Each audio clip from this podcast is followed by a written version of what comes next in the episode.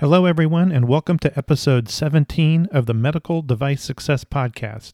This is Ted Newell, your host, and we continue to explore strategies, tactics, and technologies that we can employ as professionals to help our companies succeed in this pandemic environment. One of the tactics we have spent time on is virtual communications. They are so important right now, and we have focused mainly on technical aspects of making virtual communications more effective. But we've missed an important aspect. And today, with the help of author and expert Nick Morgan, PhD, we will explore the neuroscience of virtual communications to help make your communication better. Let's get started.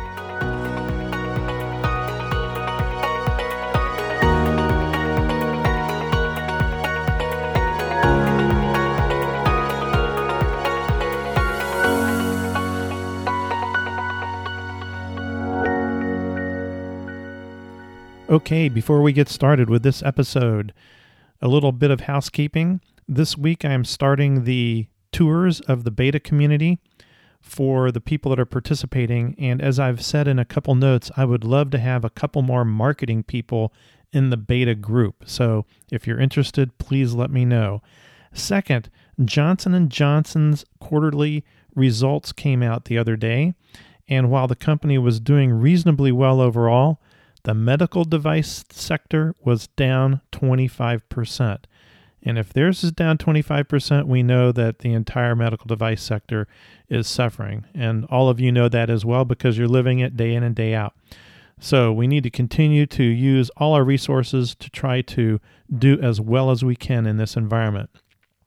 And that leads us into today's subject matter, which I mentioned before during the introduction to the podcast, where we will be talking with Nick Morgan, PhD. Dr. Morgan is one of America's top communication theorists and coaches. A passionate teacher, he is committed to helping people find clarity in their thinking and ideas and then delivering them with panache.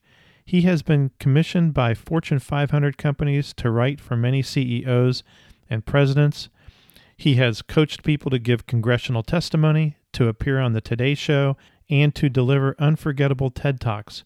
He has worked widely with political and educational leaders, and he has himself spoken, led conferences, and moderated panels at venues around the world. His latest book, which is his fourth, is published by Harvard Business Press in 2018. It's titled, Can You Hear Me? How to Connect with People in a Virtual World. That was done in 2018. How prescient. In the show notes, I'll have a link to Nick's uh, LinkedIn profile, and I'll also have a link to his website and to where you can purchase the book. I think it'll be on his website. And no, I do not make any money from this. It is my service to you as my audience. So let's get started with the interview. Nick, thank you very much for spending time with us on the podcast today. Ted, it's a great pleasure to be with you. I'm looking forward to our conversation. Yeah, so am I, especially since I saw you on the Execunet webinar and learned a lot about your ideas in terms of communication and, frankly, some of the things I was missing in this podcast that we're trying to cover to help people and help medical device companies, marketing, salespeople, and, and other individuals in terms of communicating during the pandemic. What motivated you to start your company back in 1997? I had been a, uh, a teacher in the academic world. I taught Shakespeare and public speaking. I'd then gone into uh, writing for politicians, worked on some campaigns. That was very exciting. Uh, also, ages you quickly. It's a that's a young person's game, and uh, politicians are often reluctant to pay. So then I moved into the business world and I worked for two fast growing consulting companies that also shrank just as fast. Uh, and I got laid off twice, and I thought that's enough of that. So I started my own company in 97, and I haven't looked back since. Now, I can understand where you're coming from there because anybody worth anything has been laid off or fired, including yours truly, Ted Newell. Um, and that was a good experience for me because it got me into consulting. I had clients immediately, and I like you, I have not looked back either. What are the services you offer individuals, companies, and organizations?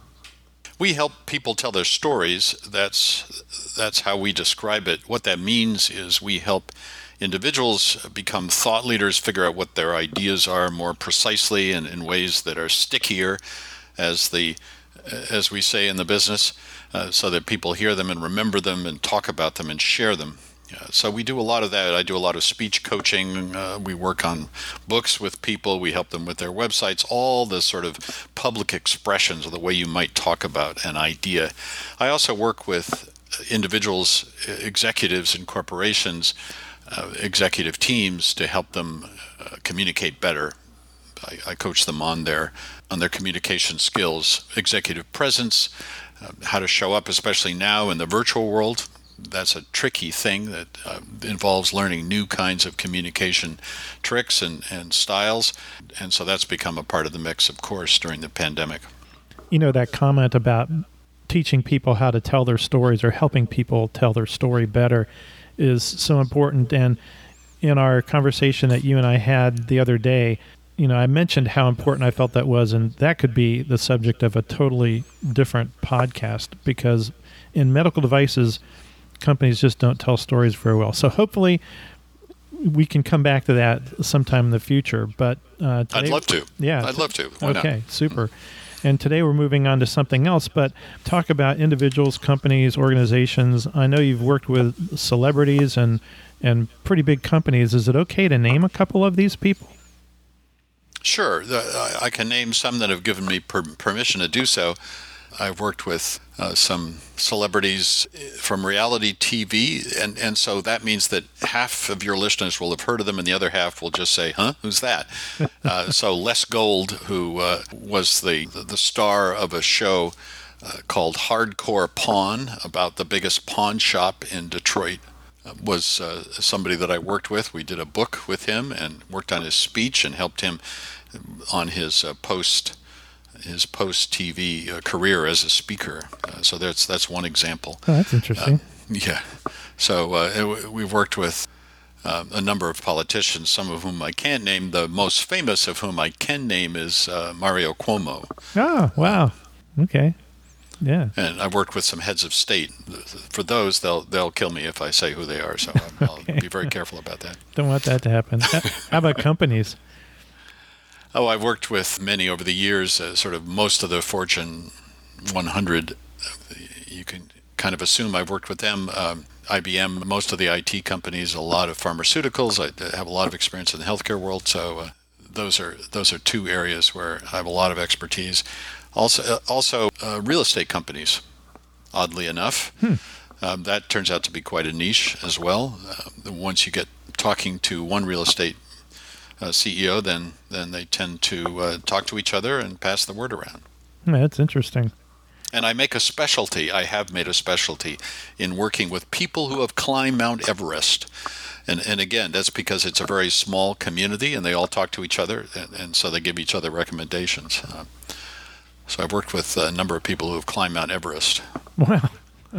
Fascinating business. Yeah, there's was, a specialty for you. Yeah, exactly and also the fact you mentioned that you will actually help people uh, write their books, uh, put their books together, and I noticed that on your website, and I, th- I thought that was quite interesting too. Now, it's a very important part of thought leadership. If you're going to become a speaker, for example, that's one standard, one traditional way to monetize your ideas, your thought leadership. Then a book is important to that because in the in the speaking world, it's proof of your expertise. It is proof that you are an established expert. And the public speaking world really likes proof. It's a conservative industry. It doesn't like to put people on stage that might be uh, flaky or suspect, and, and so it's all it's all very tied up in proving that you've got the authority to talk on a particular subject. Hence the books. Excellent, very good. And then what ha- what has changed in the nature of requests for your help due to the pandemic? Well, the biggest and perhaps most unsurprising change is that now everybody's working on online, not face to face, and so they are really struggling, as we all are, with the strange nature of a Zoom uh, conference, or uh, more broadly speaking, how to make sure that your intent comes through clearly in the virtual world. Uh, because when I did research on the for the book, Can You Hear Me, uh, that came out in 2018, that was my big biggest finding was that what we humans care about most is each other's intent. We care about that more than the specific words that you might be uttering. Um, and face to face, we are very used to decoding each other's intent through body language, through all the gestures and facial expressions and movements that come with your communication when you're communicating face to face. Online, all of that goes away, so suddenly we're lacking that information and we're finding it hard to decode each other's intent. As a result, we tend to assume the worst so there's often a negative cast to uh, virtual communications. And so what I've been focusing on, what, what people have been asking most is how do I cope in that virtual world? How do I communicate clearly? And how do I make sure I understand other people clearly?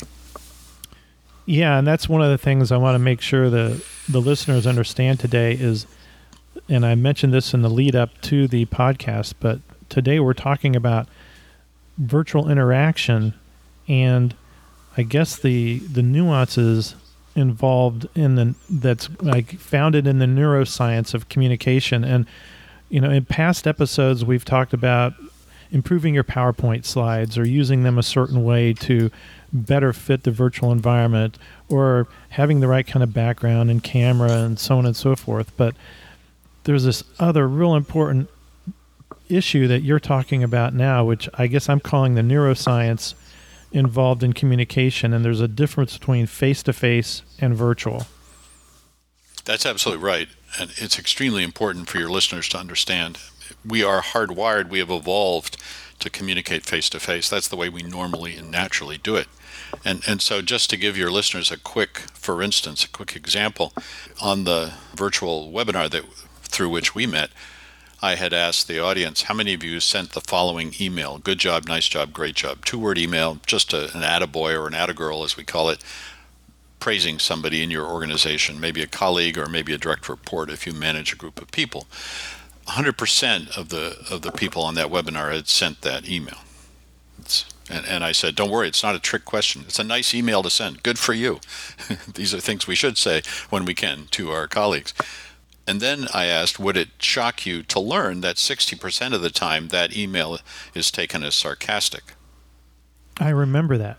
I and remember that's that. when when I used to speak about that face to face, that's when I'd get an audible gasp from the audience. People were genuinely shocked. And so I paused for the inaudible gasp on the webinar. Uh, and what I go on to say about that is uh, people find that hard to understand because they say, well, how could the other person be so stupid? If we're being honest, that's what they're actually, that's what we actually think. We think, how could the other person misunderstand me?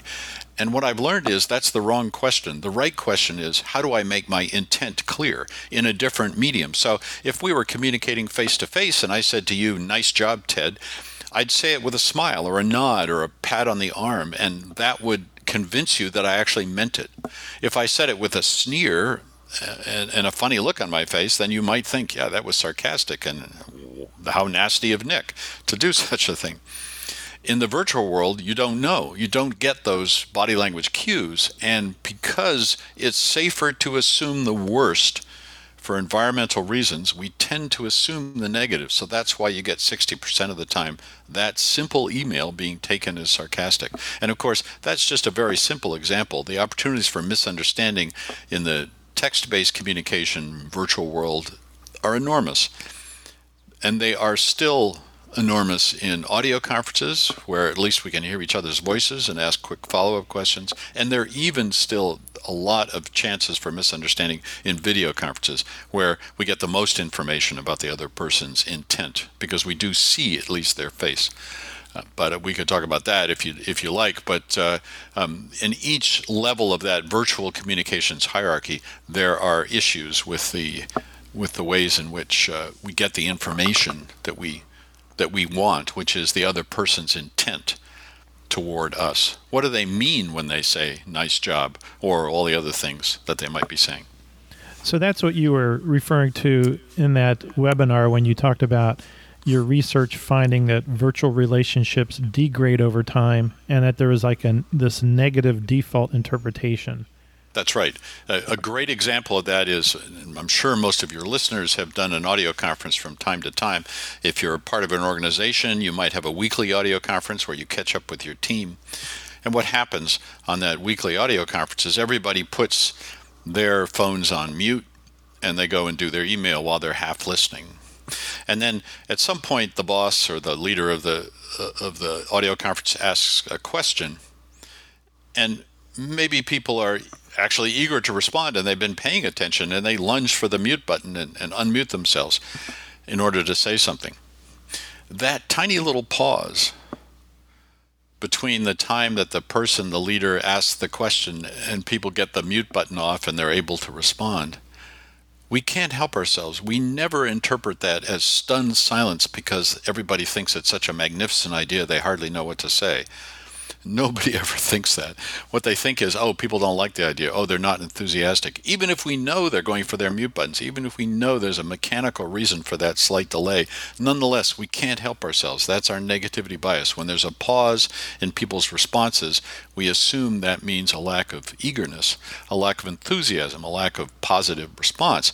So that's what happens over and over again in the virtual world, and it gradually builds up over time. That's just one simple example, one obvious example. There are many other little moments like that where we get this negative reaction or we assume a negative reaction faster than we can consciously combat it. Our unconscious minds evaluate the pause or the tone, what we think is the tone we assume a negative response.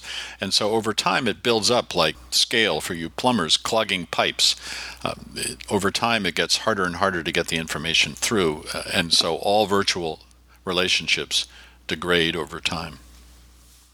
Right. And let's mention that book again that you published in um, 2018. It's Can You Hear Me Now? Is that correct? Can you hear me? Can you hear me? Okay, excuse me. And for the listeners, I will have a link to that um, book in the show notes. So keep that in mind. And of course, we can't do a whole book on a podcast, but um, some of the things that Nick is referring to now are covered in the book, but we're still going to get some help out of this podcast. What are some of the traps and pitfalls that you identified in virtual communications? And I'm thinking more in the area of video communications with services like Zoom, Google Hangouts, Skype, GoToMeeting, etc. Yeah, video c- communication is very interesting because the assumption is that it's almost like being there, so it's almost as good. And we should therefore be comfortable with it. We should be happy communicating with video conferencing. And yet, universally, people report Zoom fatigue. It's become a phrase. Mm-hmm. So the mm-hmm. question is, why is that the case? Part of my research was delving into the, what are the issues with uh, video communication. The first thing that we find is that, very simply, last time I checked, everybody's face occupied three dimensions. You and I are three dimensional beings, and all your listeners. I think we can safely assume are three dimensional beings. Sure. but on, on Zoom conferences, on video conferences, they show up in two dimensions. Now, that has the effect of flattening out your face. So, your face, which is normally three dimensions, loses a little bit of its resolution, shows up a little flatter, and as a result, it's slightly harder to read your facial expressions. Now, you're not aware of that consciously when you're looking at the Zoom uh, because you've got too many other things to think about. But what's going on there is you're looking at somebody's face and you're not really seeing that face in the way you would if you were if you were there present in person. So that's the first thing. It's just a little harder to read those uh, those social cues that you're that you think you're getting on the video conference. The second thing that happens is a relic from audio conferencing and in fact telephones which is the sound that you hear is compressed because there was never a time when we had all the bandwidth that we needed. For those of you uh, who are old enough to remember dial up, you remember that bandwidth has always been an issue. And when we added a lot of video, suddenly bandwidth was an issue again. So we've never had a point when we've had so much bandwidth that we could afford not to compress the audio part of the broadcast. Why is that an issue? Because the human voice is contained within a level of pitch that goes from about 50 hertz to about 350 hertz. For those of you who are engineers, you know what that means. If you don't, don't worry about it. Just understand that male voices are a little lower, female voices are a little higher, but we all are within this basic range of human voice. If that's all it it was, it wouldn't be a problem because the engineers compressed it to picking up that amount of, of, of, vocal range. But what we our human voices also do is that they put out overtones and undertones below and above that pitch. Those overtones and undertones go up to make the unique oral fingerprint, if you will, that is the sound of our voice. That's why we can identify voices so easily. For anybody that you know, you don't have to think about it for a couple of minutes and say to yourself, whose voice is that? You just know that's your mother's voice, that's a friend's voice, that's uh, the president's voice, that's a senator's voice that you've heard, actors, uh, famous people, and a whole circle of friends and, and neighbors and family and so on. So we can do that without even thinking about it. That's because our unconscious minds immediately analyze those overtones and undertones and say, ha, that's Ted's voice. Now, when you compress that, you compress out those overtones and undertones, and therefore the voice is flattened. It gets a little harder to understand the voice, a little harder to determine whose voice it is. But most importantly, what happens is the emotions are conveyed in the undertones primarily, and partly also in the overtones. But when you compress the voice signal, therefore, you compress out some of the emotions. So once again, we're getting less emotion than we would if we were face to face.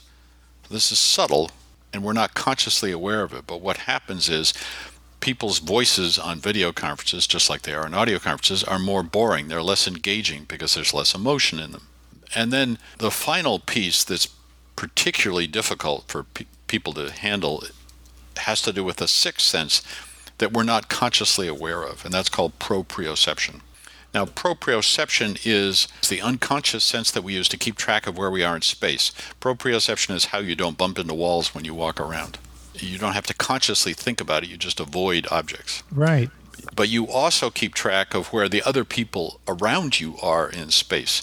So that's why we find cocktail parties so stressful because you're surrounded by maybe 30 or 40 people. They're all milling around, they're moving all the time. Your poor, overtaxed, unconscious mind is trying to keep track of where all those people are. And it's important to understand proprioception is not just a visual sense, it also combines elements of hearing, uh, changes in air pressure. So that sense that you've had perhaps when you're walking down the street and you think somebody's looking at me and you turn around and, and sometimes there's somebody there, sometimes there there isn't. That's your proprioception sense picking up on some subtle a physical cue, perhaps a little wind on the back of your neck or something like that, that suggests, ooh, I've got this feeling there's somebody behind me. That's proprioception. Now, why is that important?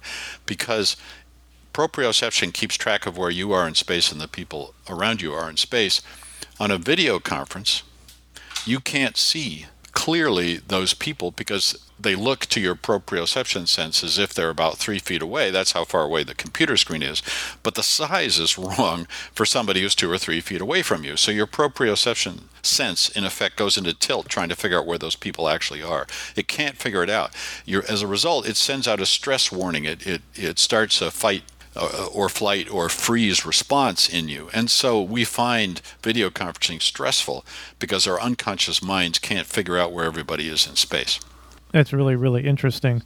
Is this somewhat reflected in the way that people also position themselves in the video? For example, when I have video meetings with people, sometimes their head takes up the, the almost the entire screen of the video. It almost feels like they're in my face versus I noticed when you and I were talking the other day via Zoom, you were standing and so it felt like you were standing a little bit back and not so close, but you were very clear and it was very easy to communicate with you. Is there something relative to this positioning too? Yes, I do that deliberately because of this proprioception issue.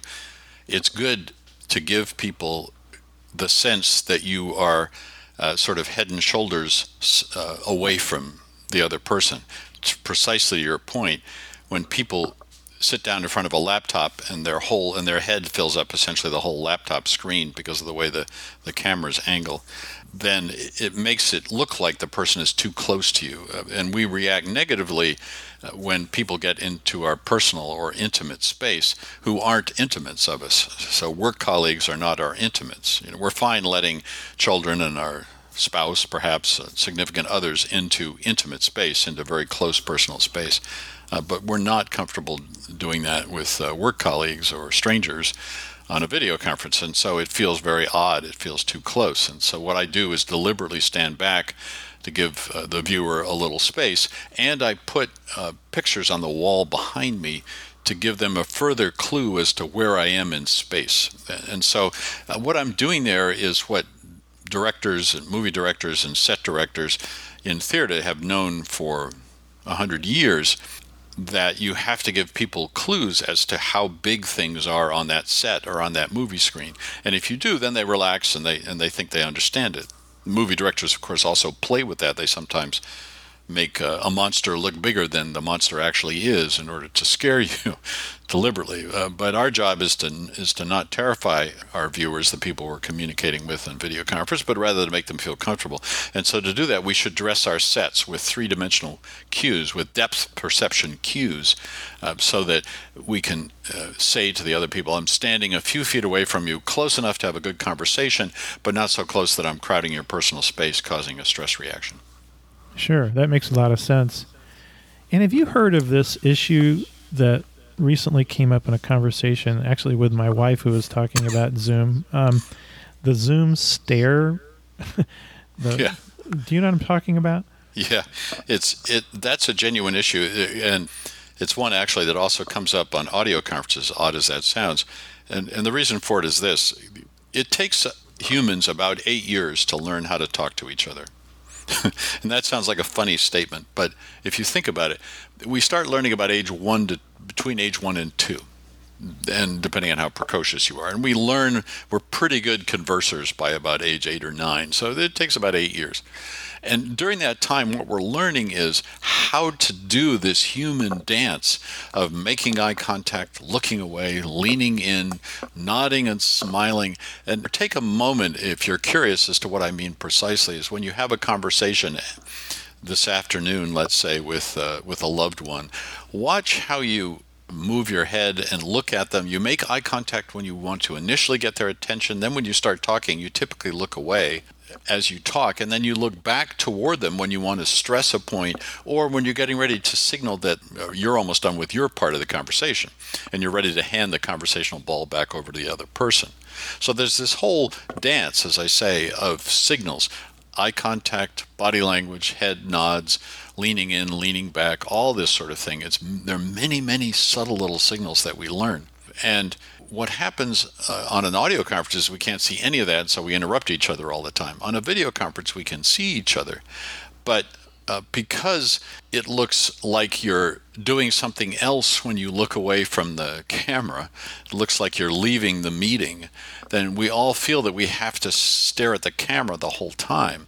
And as a result, instead of feeling like a natural conversation, that thing we learned how to do over eight years as a child, it feels like a weird fixed stare as if somebody were punishing us or, or observing us too closely. So we begin to feel like fish in a bowl, and it's a very uncomfortable feeling. Yeah, I can think. You know, I think about some of these meetings that I've had online, and um, I completely understand where this is coming from. So, what can listeners do to avoid, let's say, two or three of the key traps that you'd be concerned about, or the key issues in terms of virtual video uh, conversations? As I suggested, the first thing to do is to set up your your video conferencing space so that it provides clues to the other people as to where you are in space. Don't use one of those virtual screens, as tempting as it is to put the Taj Mahal or Chartres Cathedral or right. or uh, New York City behind you. Please don't do that because that makes you look like Godzilla in the movie. Uh, you're way too big in relation typically to the buildings behind you, so it makes you into some sort of monster. So don't do that. It, it just doesn't give the right clues to people. Um, do try to set up a set which gives you a, a, couple of clear clues as to depth perception so the other person can feel like they know where you are relax a bit and, and, they'll pay better attention. They won't get as tired. They'll be able to focus more. So that's that's the first thing. The second thing is do make it like a conversation. In other words um, turn off your the screen that has a, a little picture of you because that'll make you more self-conscious and look at the camera as if you were looking at somebody else. Pretend that's another person that you're talking to. And allow your eyes to drift away when you're in the middle, say, of a sentence, and then come back when you're getting ready to to finish your thought and hand the conversation over to somebody else because that will feel more like conversation. That takes a little practice. It isn't a normal thing to stare at a camera and pretend it's a human being, but it's what all uh, TV personalities learn how to do and all movie actors. They learn how to make love to the, to that screen. They learn how to argue to that uh, with that camera. They learn how to fight furiously it. They learn how to emote in all kinds of ways. And just specifically to that the red dot or that uh, in the case of a computer it's usually a green dot showing that the, the camera is on. So you have to talk to that camera as if it were another human being. Those things aside then uh, what you want to do is allow yourself to be conversational. Allow yourself to uh, try to be your, yourself to be natural to be normal. But and here's the thing crank up the emotions just a little bit so be a little more enthusiastic if you're feeling enthusiastic. If you're angry, be a little angrier. What happens is video conferencing flattens out all that affect, the emotions. And so you need to put a little bit more of yourself back into it. If you've got some energy, come on like you've had 12 cups of coffee, just a little heightened enthusiasm. As I say, make the appropriate uh, emotion according to the moment that you're in, but crank it up just a little bit. If you start doing those things, that will help make your participation at a video conference feel a little bit better. And so that last would require, I mean, a little bit of practice, I guess. Maybe the thing to do is to practice with people that you know, maybe uh, a friend or a work colleague, and the two of you can practice this you know virtually before you get in front of a customer or somebody that uh, some other stakeholder where it really makes a difference what you're saying. That's a great idea and i would say a very important one for people especially who are in sales or trying to connect with customers in this virtual space uh, during the pandemic where they've been able to have face-to-face meetings before because you think you're communicating in the same way. This is just you being the same as you are in face to face, but you're not coming through at the same level of conviction, of passion, of enthusiasm that you are when you come across uh, in person, face to face. And so it's a great idea to just rehearse that a little bit with a, a trusted colleague, somebody who'll tell it to you straight. And then return the favor and do it for him or her and say, let's run through this script. Let's talk about how pretend I'm a potential client or a customer. Let's let's have that conversation, see how it goes, and then give us give each other honest feedback because you'll be surprised. The other person will tell you that you're coming across less excited or less energetic than you normally are. Well, this is really terrific. This is great advice and the way you word it. I mean, I can just visually pick this up, especially the whole concept of the dance that we have when we're having a conversation, the whole concept of intent and how you communicate intent and how the virtual gets in the middle of that. This is really terrific advice, and I appreciate you sharing it with us today. It's my great pleasure. There, there are lots more suggestions in the book than we've been able to cover here. I wish I could say there was one thing that you could do that would make it all better. Unfortunately, there isn't. It's a lot of little things, some of the things we've discussed, and then, as I say, there, there are more in the book.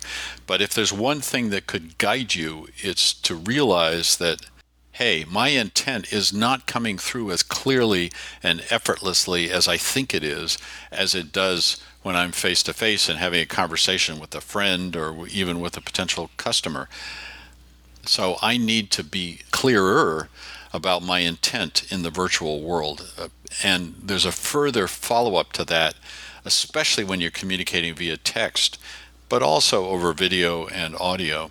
You need to be consistent we humans, for some reason, which we could get into if we had time, uh, are much harsher judges of each other in the virtual world. In the in the face-to-face world, if you slip up or make a mistake or make a joke which isn't funny, I'll forgive you because humans are like that, especially if I know you well. And I say, well, Ted was just having a bad day that day, so it's okay. He's still Ted. I still I still have the relationship.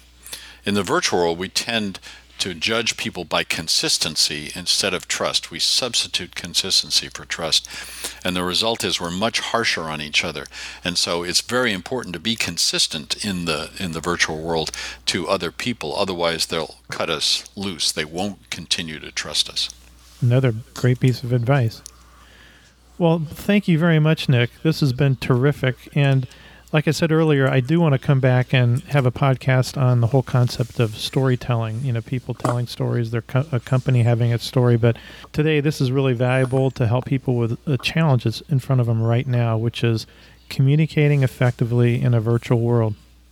Wonderful. It's been a great pleasure chatting with you, and, and good luck to everybody out there in cyberspace. I hope uh, I hope you're able to make the the transition successfully. These are very difficult times for all of us, and we all hope to an early end of the pandemic. You bet. And with your help, I'm in fact I'm going to have to get that book and read it myself, since a lot of my work, of course, is done virtually. But um, hopefully, we'll make progress in that regard. Well, that was very interesting. I hope you found it as interesting as I did. And it means that I have work to do. And I could even tell that when I was editing the interview, that my interaction was somewhat muted. And I really need to amp up the way that I speak into the microphone, and it probably means I need to do some work on my virtual communication as well.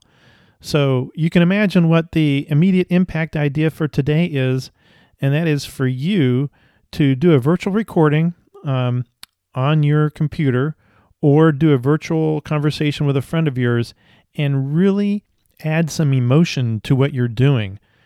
Like he said, Learn how to dance with that camera. Stare right into it, add some emotion to what you're doing, even exaggerate just to see how it comes out.